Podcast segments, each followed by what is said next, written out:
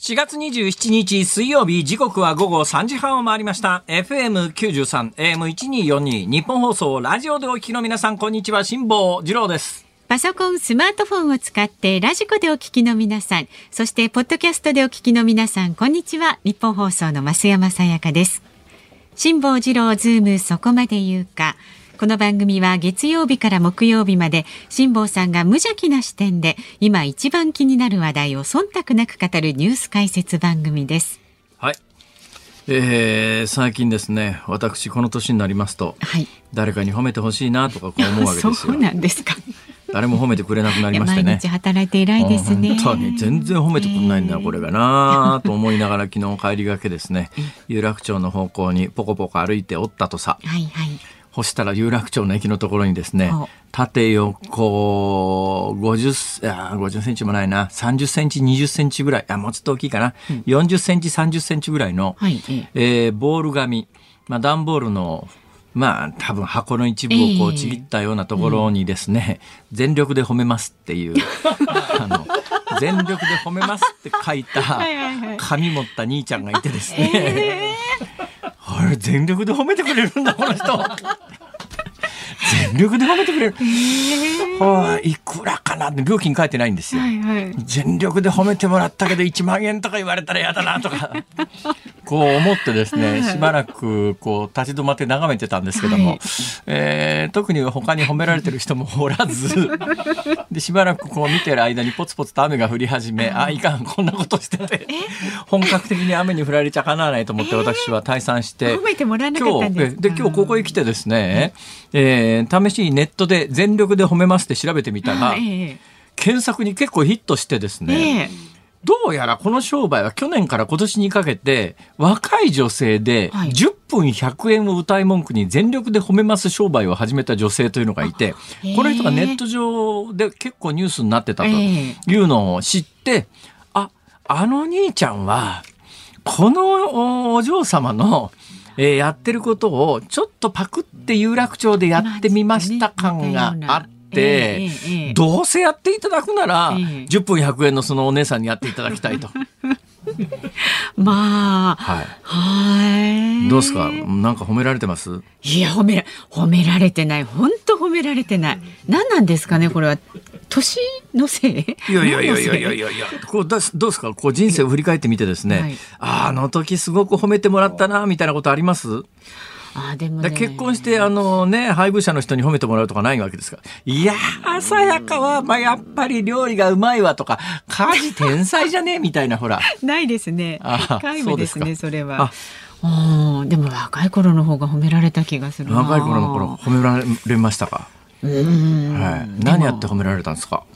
なんだろうほらやっぱりできないことがいっぱいある時の方が、ちょっとしたことできただけでも褒められるから。そうなんですよね、うん、褒める側だって気遣いますからね、うんうん、できるやつあんまり褒めないんですよね。だからできないのがちょっとできるとですねこれはちょっと褒めた方がいいかなみたいな、うん、うんと思っていたらですねこの間あのあの私太平洋横断に成功したわけですよ、はい、太平洋横断に成功してですね、ええ、でアメリカで日本人の私の関係者が2人迎えてくれたんですよ、はい、で1人がですね、まあ、割とあんまりこの海の関係は詳しくないので、うん、もう何やってもこうねあの、うん、タイミングが合わなかったりするんで「お前ないい加減にしろよ」みたいなことを言ってたら、そいつがボソッと「下さん言っときますけどね僕はね褒められて伸びるタイプなんですって。50過ぎのおっさんが言うかっていう話なんだけど。あそうなんだ。褒められて伸びるタイプなんだ君は。いやすごいですね。ある意味ね50過ぎてもまだまだ褒めれば育つ。伸びるかもう正直なこと言っておめえらがどうせ伸びねえだろうと思ったんだけど。ね、そうは言わなかったんですが、はい、えでもねつくづく昨日その看板をね段ボールを見ながらね、うんああやっぱり人間いくつになっても褒められたいんだと思ってですねお金払っても褒められたい人がいるぐらいだからそれ商売として成り立ってるわけで、皆さんとにかくね褒めた方がいいっすよ。はい。人を褒めてトラブルになることありませんから。そうそうそうね、あの褒めるだけならまあ今その街頭でやってるのはお金取りますけど、ええ、通常ただですから、ね、減りませんから、褒めましょうよ。もうみんなで褒めるとね、すっごい世の中明るくなると思うんだな。うんまあ辛坊さん今日もそのお洋服素敵。いや増山さんなんかお召し物が素敵。なんかあのここなんか胸元にキラキラ輝くダイヤがそれダイヤですか？いやもう前々から思ってたんですけどどことなく綾瀬はるかに似てますよね。そうですか、えー、どうですか？さははるかさん。もうねいつもいつも思ってたんですけど辛坊さんってやっぱ目元がヤマピー似てるなって思ってたんですよね。ヤマピー？ヤマピー？また癖玉投げてきましたね。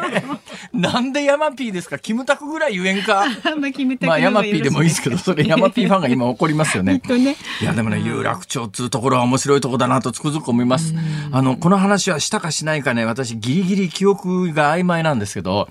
世の中にはひどい奴がいるなと思ってですね、えー、太平洋横断に行く前だからまだ寒い時期、えー、去年の1年ぐらい前なんですけど、えー、いつものように有楽町のところポコポコ歩いてたらですね、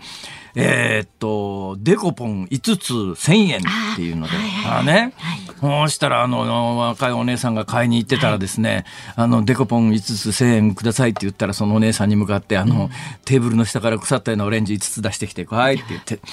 いやいや、ここのカゴに入ってんの。あ、これはあの、何千円かです、みたいな。この時に、この時に、私この話いろんなところでしてるんですけど、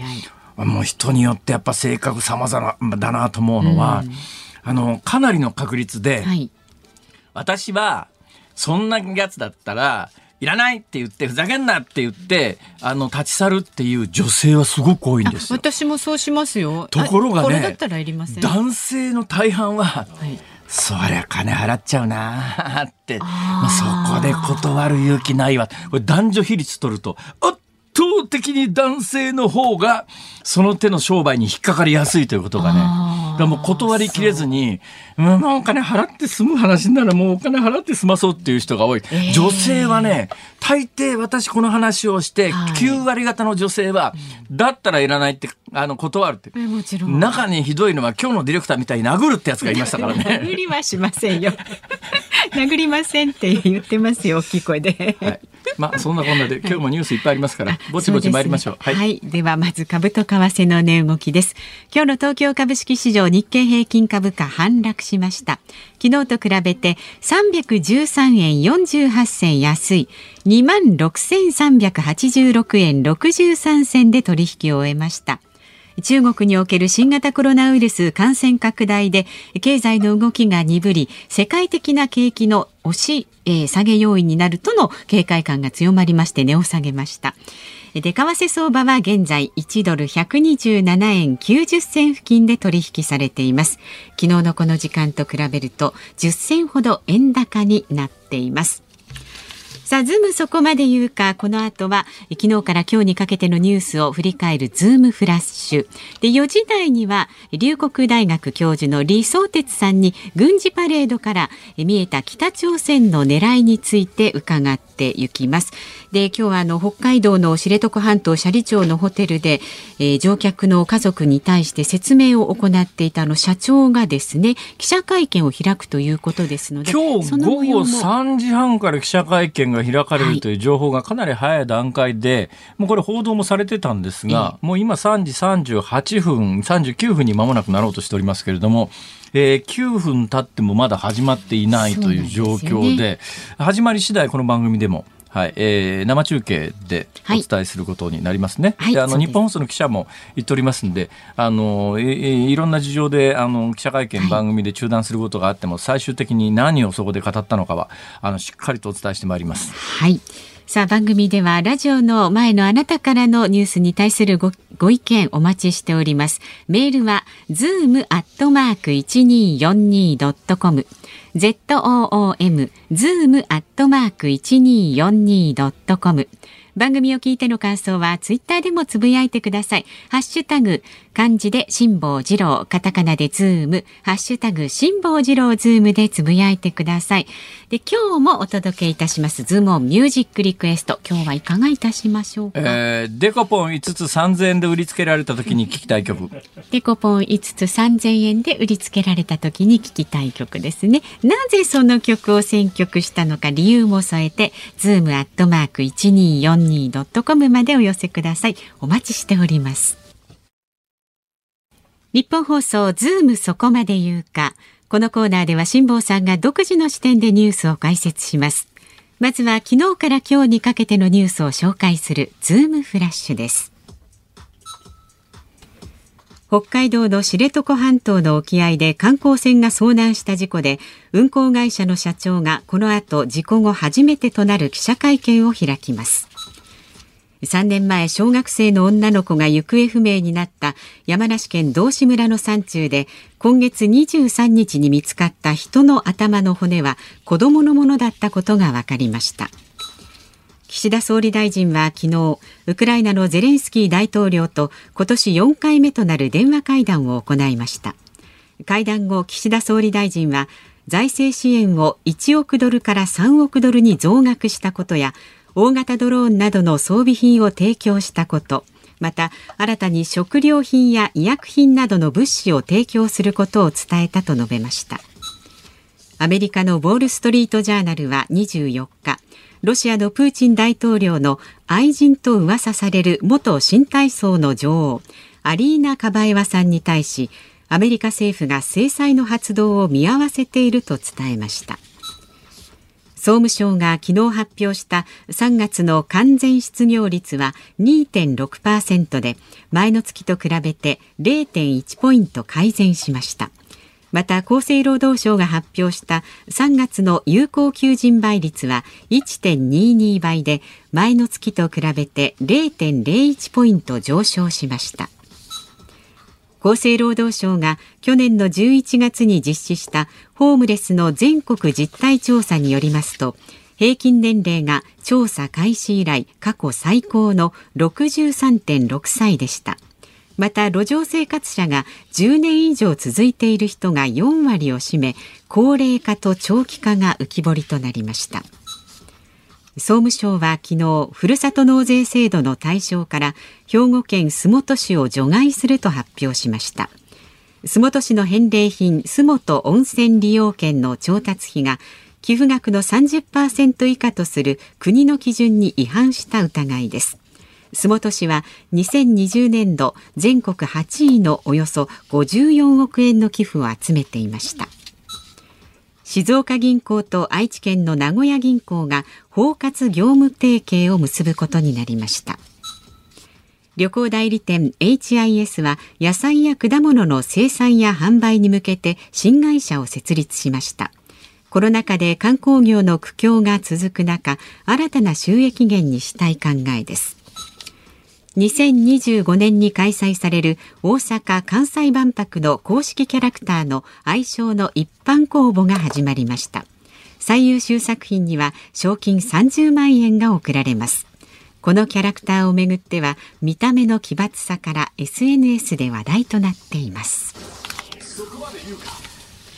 まあ、今回のキャラクターの前に作られていたあの細胞がぐるぐるドーナツ型に連なってるような、あれを、まあ、あの人間の形にアレンジしたっていうようなものなんですが、これですね名前募集してますということで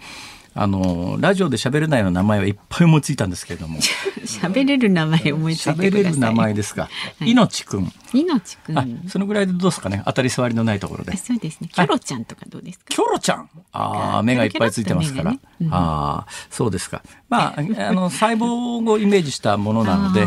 でこの大阪万博に関してはですね大阪万博が決まった直後ぐらいから皆さん2025年の大阪万博のえー、責任者の一人にですね、えー、iPS 細胞のあの山中伸也教授が入ってますから、うん、iPS 細胞で作った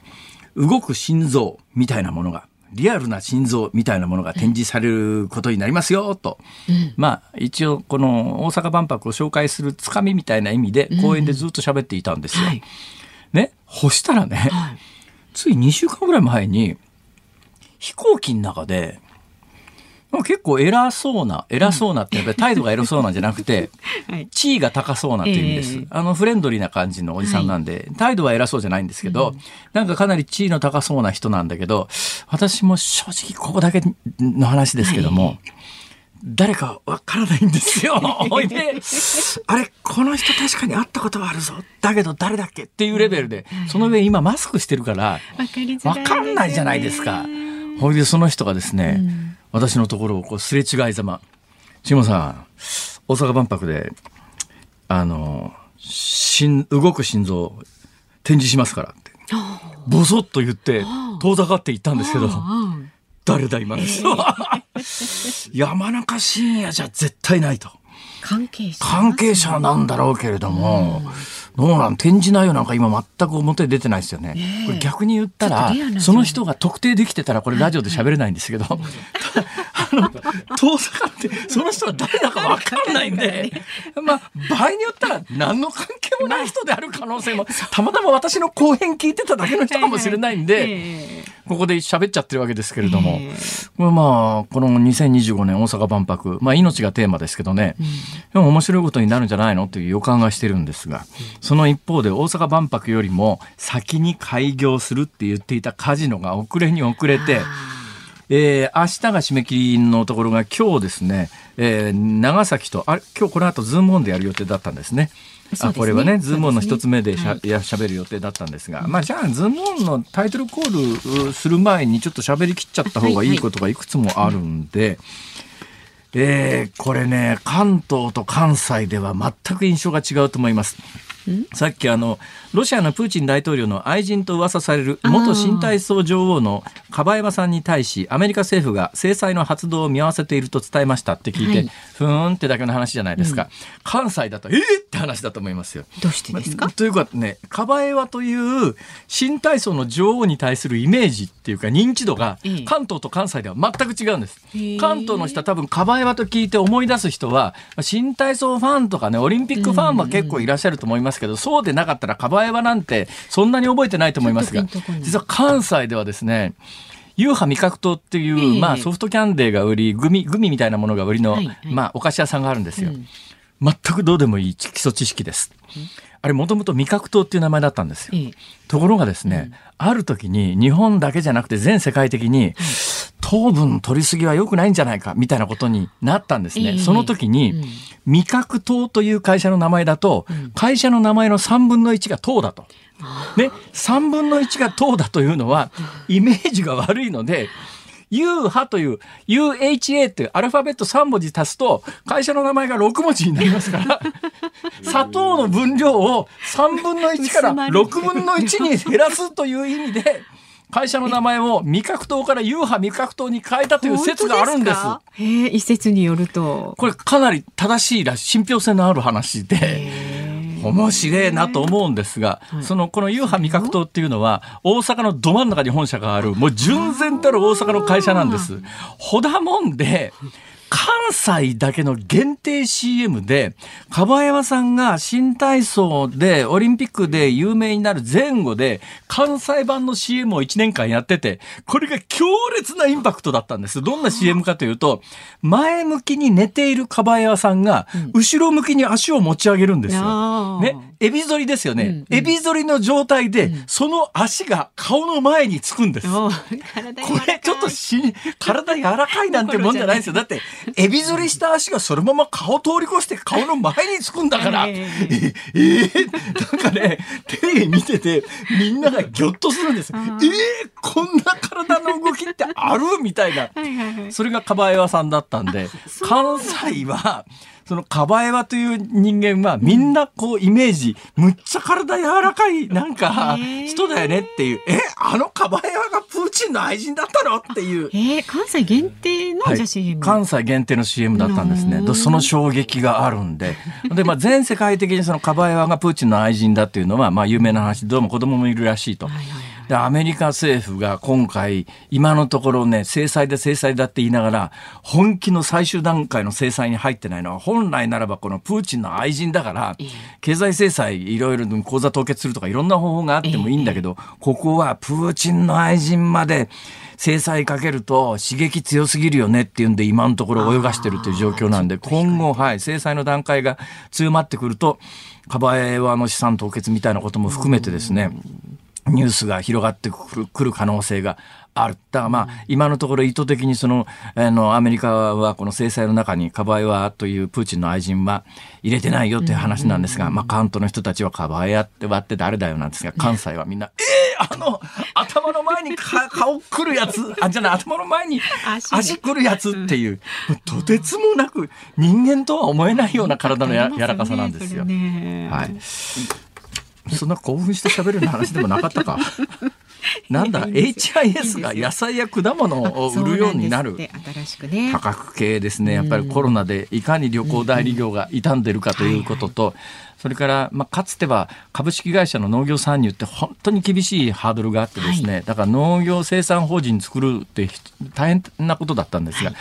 まあ、ここへ来て農業人口がこんだけ少なくなって高齢化だと農業に対する参入のハードルなんか下げないと日本の農業自体が終わるぞということでちょっとずつ緩和されていって、まあ、この HIS みたいな旅行代理店が農業に進出することができる、まあ、ベースが今できつつあるという、うんうん、そっちの方が意味合いとしてはねなるほど、はい、はい、大きいだろうと思います。さて、えー、予告したままやらないわけにいかないので、はい、IR の話に行きましょう。はい、ズモンです。大阪と長崎が IR を申請。カジノを含む IR 統合型リゾート施設の誘致を目指す大阪府は昨日 IR 実施法に基づき事業内容をまとめた区域整備計画の認定を国に申請しました。同様に準備してきた長崎県も昨日申請書類を送付しました。申請期限は明日28日までです。世論調査を取ると、どこの世論調査、どの自治体の世論調査でも、カジノにも反対っていう人が多いんで、ええー、2016年に日本でカジノが開業できるベースの法律はできたものの、その後、父として進まず、つまり政治家にとっては、やっても損しないんで、票を減らすばっかりでやりたくないなっていう思いの、うん、強い人が、はい、で、選挙やると、カジノ推進派、どんどん負けていくわけですよ。去年の横浜のね、首長選が、あ一つ典型だったし、うん、それから実はこれ、一番最最初法律でですね、日本で最初に開業を認めるのは3カ所ですって言ってて、4月の28日までに、え自治体とどこがやるかという企業とタッグを組んで、細かい計画を出してちょうだいね、国にって。で、そこから審査して3つ選びますって言ってたのに、えー、その3つ選ぶ中でも、申請するところが結局直前に和歌山が議会で否決されて脱落しちゃったんで、大阪と長崎しか残らなくて、3つまで認めますって言ってるのに、申請締め切ってみたら2箇所かよっていう状況なんですが、えー、ただね、日本でカジノが成功するかどうかは、まあ結構不透明だなと思うのは、もう海外からの客を基本的には、あの、ターゲットにしてるわけで、国内で日本人がここに行こうと思うと、一回1日6000円取られるんですよ。ね。で、パチンコで、まあ、いや、6000円持って行って、6000円分ゲームするっていう。でもカジノは、ゲームする前に6000円入場料取られますからね。結構な入場料、ね、その上、あの、例のギャンブル依存症対策っていうんで、はいはい、入場制限決まってて、1週間に3回以内、えー、1月間に確か10回以内かなっていう回数制限まで設けられて、1回ごとに6000円取られるんじゃ、まず日本人はいかないんじゃない。よほど金持ちか好きも、ね、物好きじゃないし、まあ、それでも、うんまあ、金使って韓国のカジノ行くよりは安いわと思う人は、1回6000円払ってもよっぽど好きな人は行くかもしれないけど、まあ、話の種に1回行ってみようぐらいの人はね、いるでしょうけど、そうすると海外の人が、あの、続々やってくる状況でないと、なかなかこのカジノって成功しないんだけれど、さて、大阪、長崎、両方開業が認められたとして、えー、今、あの、虎の狸の川山用みたいなことで計算しているだけの収益が得られるだろうかと、えー、いうのは、まあ、あの、どうなんだろうと。あ私はね、まあ、何回もこれ言ってるかもしれませんがもともとはカジノは反対派だったんですがただあの全世界いろいろ旅してるとですね、うん、カジノ全くないっていう都市なんかほとんど全世界にないんですよ。で日本だけやたら規制が厳しくて、はい、日本の規制の厳しさの一つのシンボルみたいなことになってるんで、うん、この辺りを突破口にいろんな規制緩和進めていく、えー、必要はあるんじゃないのっていうカジノ単体でどうかって聞かれた時に、うん、私は昔あの韓国のカジノでえらい目にあったことがありますから。もうそれ以来カジノ、カジノなんかいらねえだろうって、そうでなくたって、まあ、日本中にあの、駅、駅ごとにギャンブル施設のあるような、こんな国はないんだから、これ以上ギャンブル場。まあいいや、もう。はい、お時間です。ズームオンでした。4月27日水曜日時刻は午後4時を回りました東京有楽町日本放送第三スタジオから辛坊治郎と増山さやかでお送りしていますさあここで番組からお知らせです今週からいよいよ番組公式 YouTube がスタートいたしました。ただいま試行錯誤中ですのでね、どんな形がいいかななんて。試行錯誤中って、それスタートする前にさ、いや試行錯誤は済ましてからスタートするもんじゃないか？ほら、広げてみないと走りながら考えるっていうのはどうなんだろうな、それ。いいんですよ。常に常にいいものを求めて改善して改善して私たちは、ね、ものはいいよっていうのはそういうことですね。そうですよ、はい、より良いものをお届けしたいと考えておりますので、まずはは、まあ、思い出したどうでもいいこと。まあ本当にどうでもいいからいいやもう。子供じゃないですからそんな。昔ね1980年代に、はい、えー、ズームイン朝という番組を私が関西で担当してた時に、うんうん聞いたら答えてみたいなタイトルのコーナーがあったんですよ。はい、まあ朝から生中継で、うん、あの全く打ち合わせなしに、その辺歩いてるところを 人をとっ捕まえて、いきなりなんか聞くっていう、とんでもない企画なんですよ。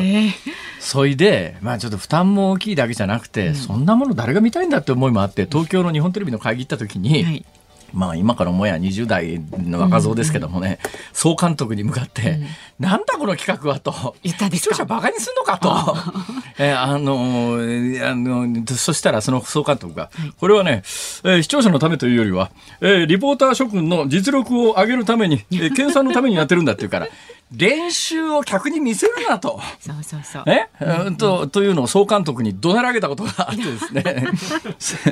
後から考えりゃ、うん、もうちょっと穏やかな口の利きようあったよなとか思うんだけど。いいね、だからね、はい、練習を見せちゃいけないんです。これは練習じゃありません。そうですか。えー、もう常にこうね本番でも成長していくだから、まあ、何はともあれ登録をしていただきたいとねチャンネル登録をねお願いいたしますというところはしっかりとお伝えしておきます急になんか下手に出ましたね今。はい、そうさあ番組をね例えば俺全部お聞きになりたいという方は FM93 AM1242 のこのラジオでパソコンスマートフォンで聞けるラジコありますね。で辛坊さんとのおしゃべりとニュース解説をお聞きになりたいという方はポッドキャストありますね。で番組終了後の辛坊さんのアフタートークニュースしゃべり残しというのは辛坊さんの公式 YouTube の辛抱の旅で動画でご覧になる。で今絶賛推しているのは番組公式 YouTube にご登録お願いしますっていうことであ現在ね1万200人も。あそうありがとうございます。はい、ね、いろんな形で聞け番組終わりのしゃべり、辛抱のしゃべり残しという YouTube があるんですが、うんうん、ここはね、はい、別に自慢するわけじゃありませんよ。20万人超えてますから。それと合わせてそこに登録されている方は漏れなく公式 YouTube にも登録していただくとなるほど。ね。ということはその喋り残しの中で宣伝してこっちに登録してくれって誘導したら3人ぐらいはもしかすると来てくれるかもしれない誘導してくださいよ。お願いしますね。みんなで協力して盛り上げましょう。そうですね。それなんかの得になるんだったら考えるけどな。りますよ今のところ何の得にもえそういう物事は損得で判断してはいけません。はい、はい、そういうことです。これ何か言って自分で突っ込むのは関西風のノリですかね。関西ノリですね。はい、ノリツッコミってやつですかね。うんうん、あメールいただいてますか？はい、ありがとうございます。えー、足立区の俊彦さんですね。知ってますか？足立の足立区のね、はい、モデルっていうかですね、キャラクターに足立んっていう犬がいるんですよ。知らない。足立区の犬チンだから足立ん。そうなんですか？アダチンの歌とかあるんですよ。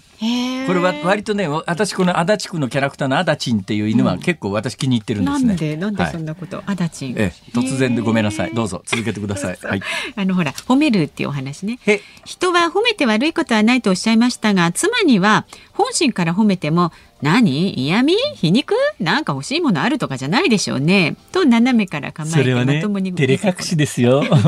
絶対嫌な気はしてないはずですから。まあそうですよ、そうです嫌な気はしないもん。ですよ。うん、えもうけなすよりもね褒めた方がいいですから。それはもちろんえ同じ一言ですから、労力エネルギー一緒ですから。そうですね、はい、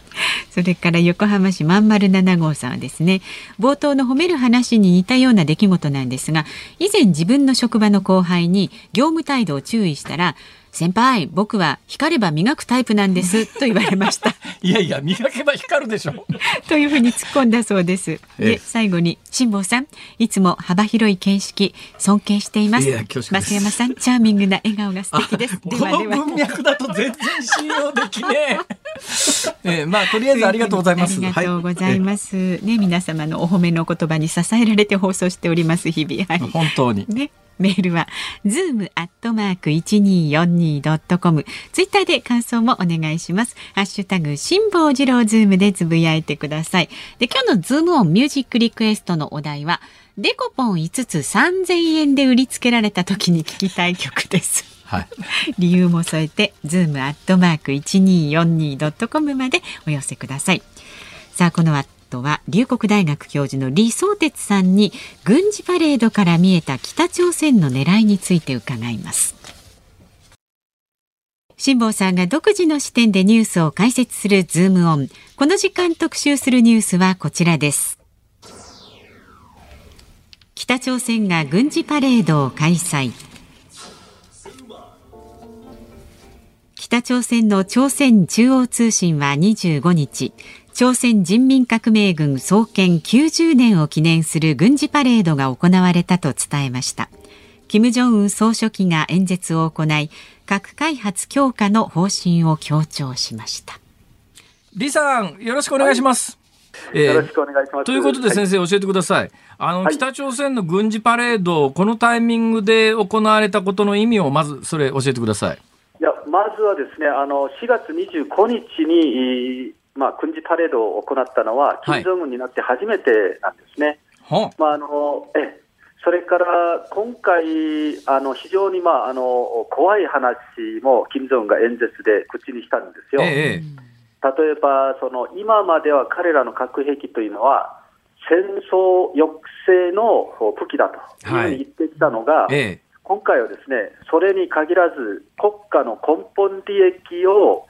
害することに対しても核を使うと。それでこの国家の根本利益って何なのかっていうのは、金正恩が判断するわけですよね。はい、ですから、例えば日本で北朝鮮資産を差し押さえたら、これは我が国のあの根本利益を害するものだとして、核使用可能だという意味でもあるんですよ。なるほどただ、現時点で彼がそういうことを口にした意味は、ですね、はい、今、北朝鮮に対する制裁がなかなか効かないと、ええ、なので国際社会はね、これからの議論は、ですね北朝鮮に入る石油の金融措置とかですね、はい、それから北朝鮮に、まあ、あの物資を運ぶその船の臨検とか、ええ、そういうことも多分視野に入れるんじゃないかと私、見てたんですが。はいそういうことを北朝鮮は国家の根本利益を害する行為として、そういうことをするなということなんですね。あの、はい、最近ですね、ロシアのプーチン大統領の、えー、喋、はい、る内容というのを聞いてて、なんか言い方とかが、金正恩そっくりだなっていう感じが、正直。ヤクザですよね。あの、つまり、金正恩もですね、え。ー、プーチンのやり方を見て鼓舞されていると思います。つまりプーチン大統領がですね、核をちょっと口にすると、ちょっとまあ西側諸国というか、アメリカとか、えー、ちょっと戸惑ったりとか、はい、ひるむところがあるひるむことさえもあり,、まあります。ね、ですから、金正恩が今回、タイタンにも我が国に対して何かあやったら、核を使うぞというふうに、自分も言ってみたと。いうことだと思いますけれど、ね、このあたり、やっぱりロシアのウクライナ侵攻の、まあ、負の影響というのがじわじわ出始めてる感じもしますよね。いや、本当にね、その人類の、ね、根本的な価値観をね、はい、変えるような、ええ、そういう出来事でね、え、あの彼もね、突然、その理由、まあ、理由はプーチンからするとあると思いますけれども、はいなんでその突然ウクライに、ウクライナににあの侵攻していくのかということは、理解に苦しみますよね、えそうですよね、常識では測りがたい感じが、はい、あの特に今日あたり報道されてる、まあ、前々から知ってはいましたけど、あの、国連の事務総長と会談をした時の、はい、あの、でっかいテーブルの、あの、右端と左端で、どうもあれは国連と仲が悪いからああいう感じじゃなくて、どうやら国内でも、あの、例えば将軍であるとか大臣であるとか、そういう人と国内でプーチン大統領が、あの、会談するときにも、やっぱりあのぐらいの距離をみんな取ってるみたいですね、あれ。やっぱり独裁者はね、威張って、その、あの自分をでかく見見せたいというのが願望があるようでね、えー、今回、金正恩がね、白いその大懸垂服を着てるでしょう、はいはい、これはね、大きな意味があるんですよ、私は今回の軍事パレードで一番注目したのはその点で、ですね、え今まで、えー、この白い懸垂服は、キン・ミルソン、金正恩の祖父のキン・ミルソンがですね、1953年7月に、はい、朝鮮戦争が終わって、戦勝記念軍事パレードがあった時に着た服なんですね。えー、えー、ですから、これはもうあの勝負の服というか、これを見せることはですね、あの完全に自分の力がですね、あの、えー、あまああの巨大だということを示すという意味があって、はい、あの金正恩も今までは軍服を公では着なかったのが、はい、あの懸垂服を着たというのは、もう核兵器が完全にできたぞというふうな、そういう意味合いじゃないかというふうに受け止めましたけど、まあ、国内的に金正恩は完全に掌握をしているということのアピールなんでしょうね、きっとね。それもあります。つまり、隣にね、あのー、まあ、違う色の軍服を着た、あのー、まあ、軍人2人が立っていて、自分だけが全数服を着てますから、はい、もう軍も完璧に掌握したという、えー、そういう意味合いもあったというふうに思いますけれどね。どうでしょう、はい、そのパレードに出てきた、えー、っと兵器の数々なんですが、はい、これから見えることは何ですか？えあのとあの動画をまだ見てないんですけれども、今、写真とかで確認するのは、大体今回はですね20種類くらいじゃないかと。でその中であの進化したものといえばですね、ええ、SLPM、つまりあの前回見せたものより少し長くなったということが分かってるんですね。ほうほう。でそれ他にあの極超音速があの登場している、はい、つまりこういうことを、こういうのを見せるのは、ええ、あの今回、ウクライナ戦争ともちょっと関係あるのかなとも思っているのは、ですね、え、あの従来の兵器というのは、全くそのソ連製というか、ロシア製というのは役に立ってないというのが、はい、今回、ウクライナ戦争で分かるんですよね。えー、北朝鮮はあのロシアの兵器よりも2世代くらい遅れてるものなので、はい、それは役に立たないから、えー、なおさらその、まあ、最新式の兵器に執着していて、ええ、あの日本とか韓国が防ぎようのないものを強調した、はい、まあ、それをあの見せることにあの全てをかけているような、そういう印象がありましたけれどね。なるほどね。まあ、はい、私なんかのも個人的望みという言い方を、まあ、許してもらえるならばですね、一刻も早く、あの、この国の独裁体制が終わって、まともな国に変わってほしいと思うんですが、今回の金正恩のさっきの元帥服の話じゃないですけれども、どうもなんか体制が揺らいでる感じは全くしないですね。今のところそうですね。ただ、今ね、中身がね、あの、スケスケなので、はい、あの逆にもう、あの、最後のその、倒産寸前の会社みたいにね、すべてを持ち出して、逆に強く見せてるという印象も拭えないんですよ。なるほど。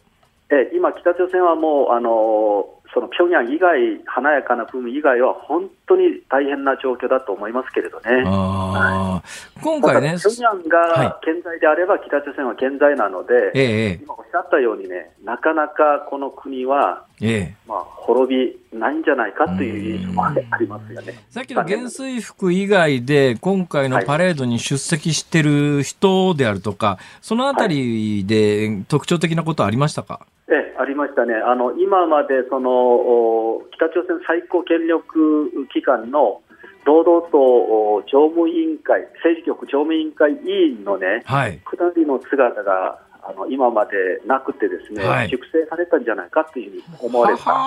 それがイン・ビョンチョルという、軍需工業部門を担当する軍人ね、はい、この人がまだ戻って、ええ。ー、出世されたというふうに観測が流れてたんですが、なるほどなるほど。だからもう一人あの、パク・ヒョンチョンという人も、はい、あの再浮上してきてる、つまり軍人の,、ええ、あの力をよりあの重んじるような、ええ、そういうあの政権構造になりつつあるような気がします。なるほどね。いや、李先生、あの、はい、ありがとうございました。あの、ぜひまたお願いします。今日ちょっとじ、え短短い時間でごめんなさい。いえいえ、こちらこありがとうございました。いえいえ、とんでもない。ありがとうございました。龍谷大学教授の李相哲さんでした。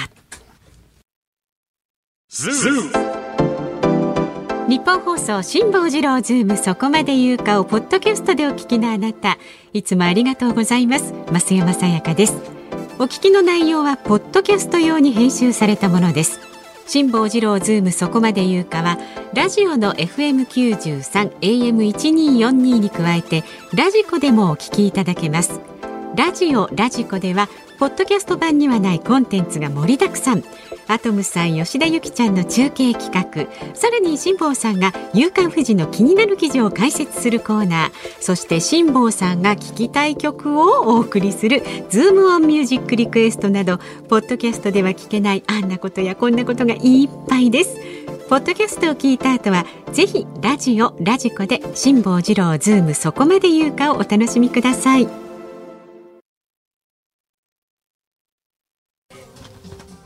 ズームオンミュージックリクエストをお送りしているのは、ラジオネームあんかけの時次郎さんのリクエストで、島倉千恵千代子、人生いろいろ。今日はあの3000円のデのデコポンを売りつけられた時に聞きたい曲ということで、はいえー、皆さんに寄せていただいたんですが、今日、あの、もともと3時半に始まる予定だったですね、えー、北海道の事故の運航会社の社長の、はい、社長の記者会見というのが遅れに遅れて、つい先ほど始まって、私もね、これちょっと言いたいことはいっぱいあるんだけど、全体を聞いてからじゃないと、うかつなことは言えないというところもありますんでね、えー、後ほど、あの、番組終わった後、私、全部の記者会見の文字起こしを読んで、明日この番組の中でね、えー、詳しく解説する機会があるだろうと思います。私が今一番知りたかった、うん、いつ発生を知ってですね、その時に社長がどう対処したのかっていうのが一番知りたかったんですが、うんね、私が今こう聞いてる番組、オンエア中に聞いてる範囲の中でそれが詳細に出てきてないので、ちょっと、うん、最終的に出てくるんだろうとは思いますけどね、それを聞かないと何とも言いようがないんでね、えー、それをちょっとしっかり把握した上で、ただ、あの、記者会見の中で時系列で確認された事実の中で、まあ、すでに報道されているのと随分違うこともありますので、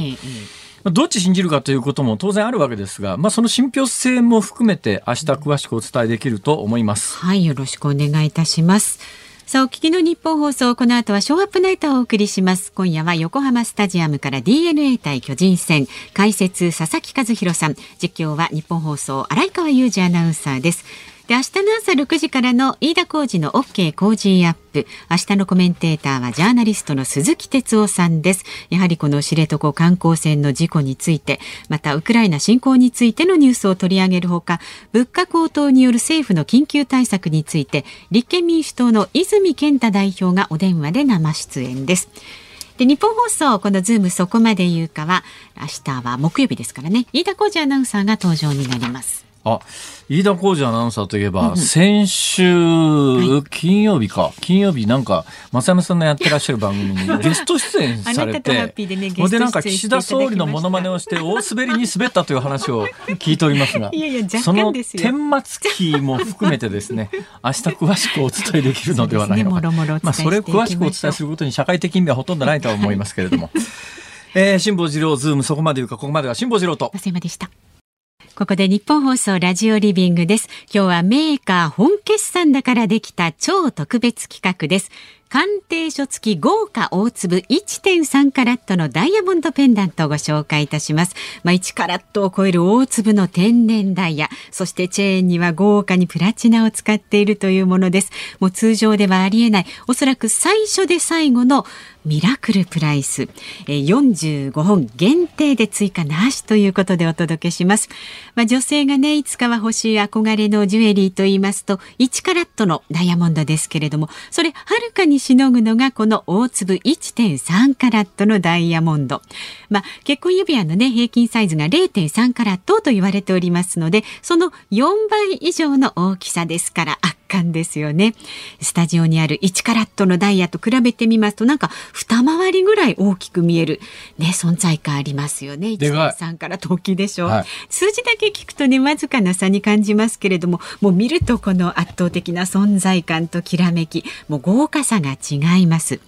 で、デザインは不動の人気を誇るシンプルな一粒石タイプです。爪の目立たないすっきりとした仕上げで、もう流行に流されない飽きのこない一品です。カジュアルにもね、フォーマルにも相性抜群ですよね、このデザインね。どんな装いでも胸元にこのきらめきがあるだけで、まあ、お肌もちょっと明るく見えますし、美しく一層凛とした印象になると思います。周りに差がつくワンランク、上の特別なあなたを演出してくれますもう輝きもね見るからに他のものとね今サンプルありますけれども比べると違いますよね。キラキラですよね、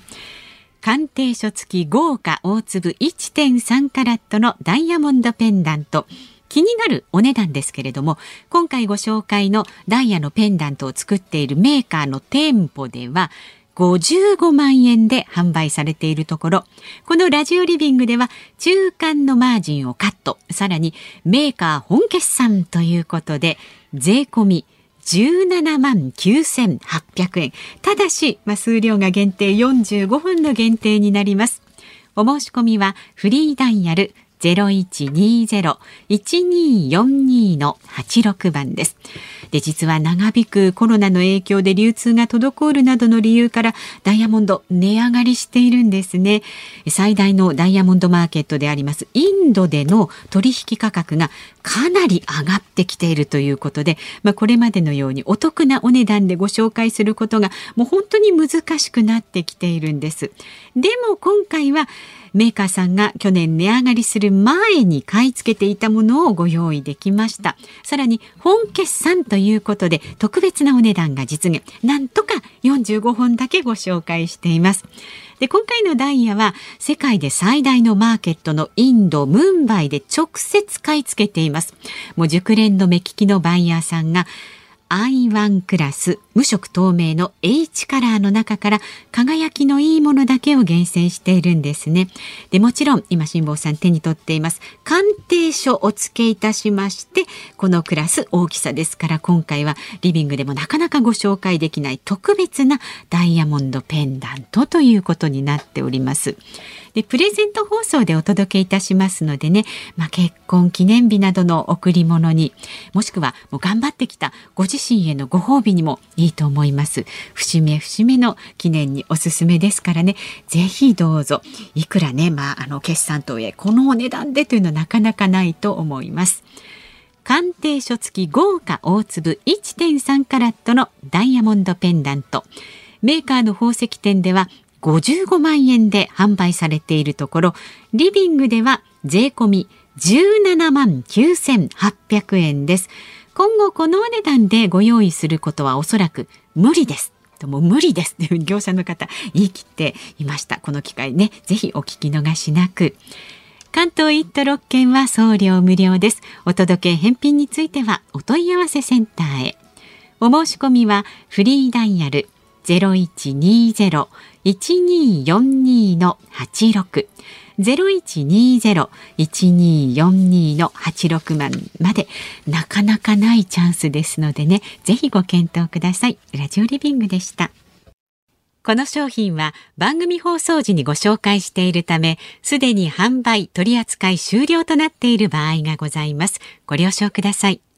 インターネットでのお申し込みはラジオリビングで検索「お電話でのお申し込みは月曜日から金曜日の朝5時40分から夜7時までになります。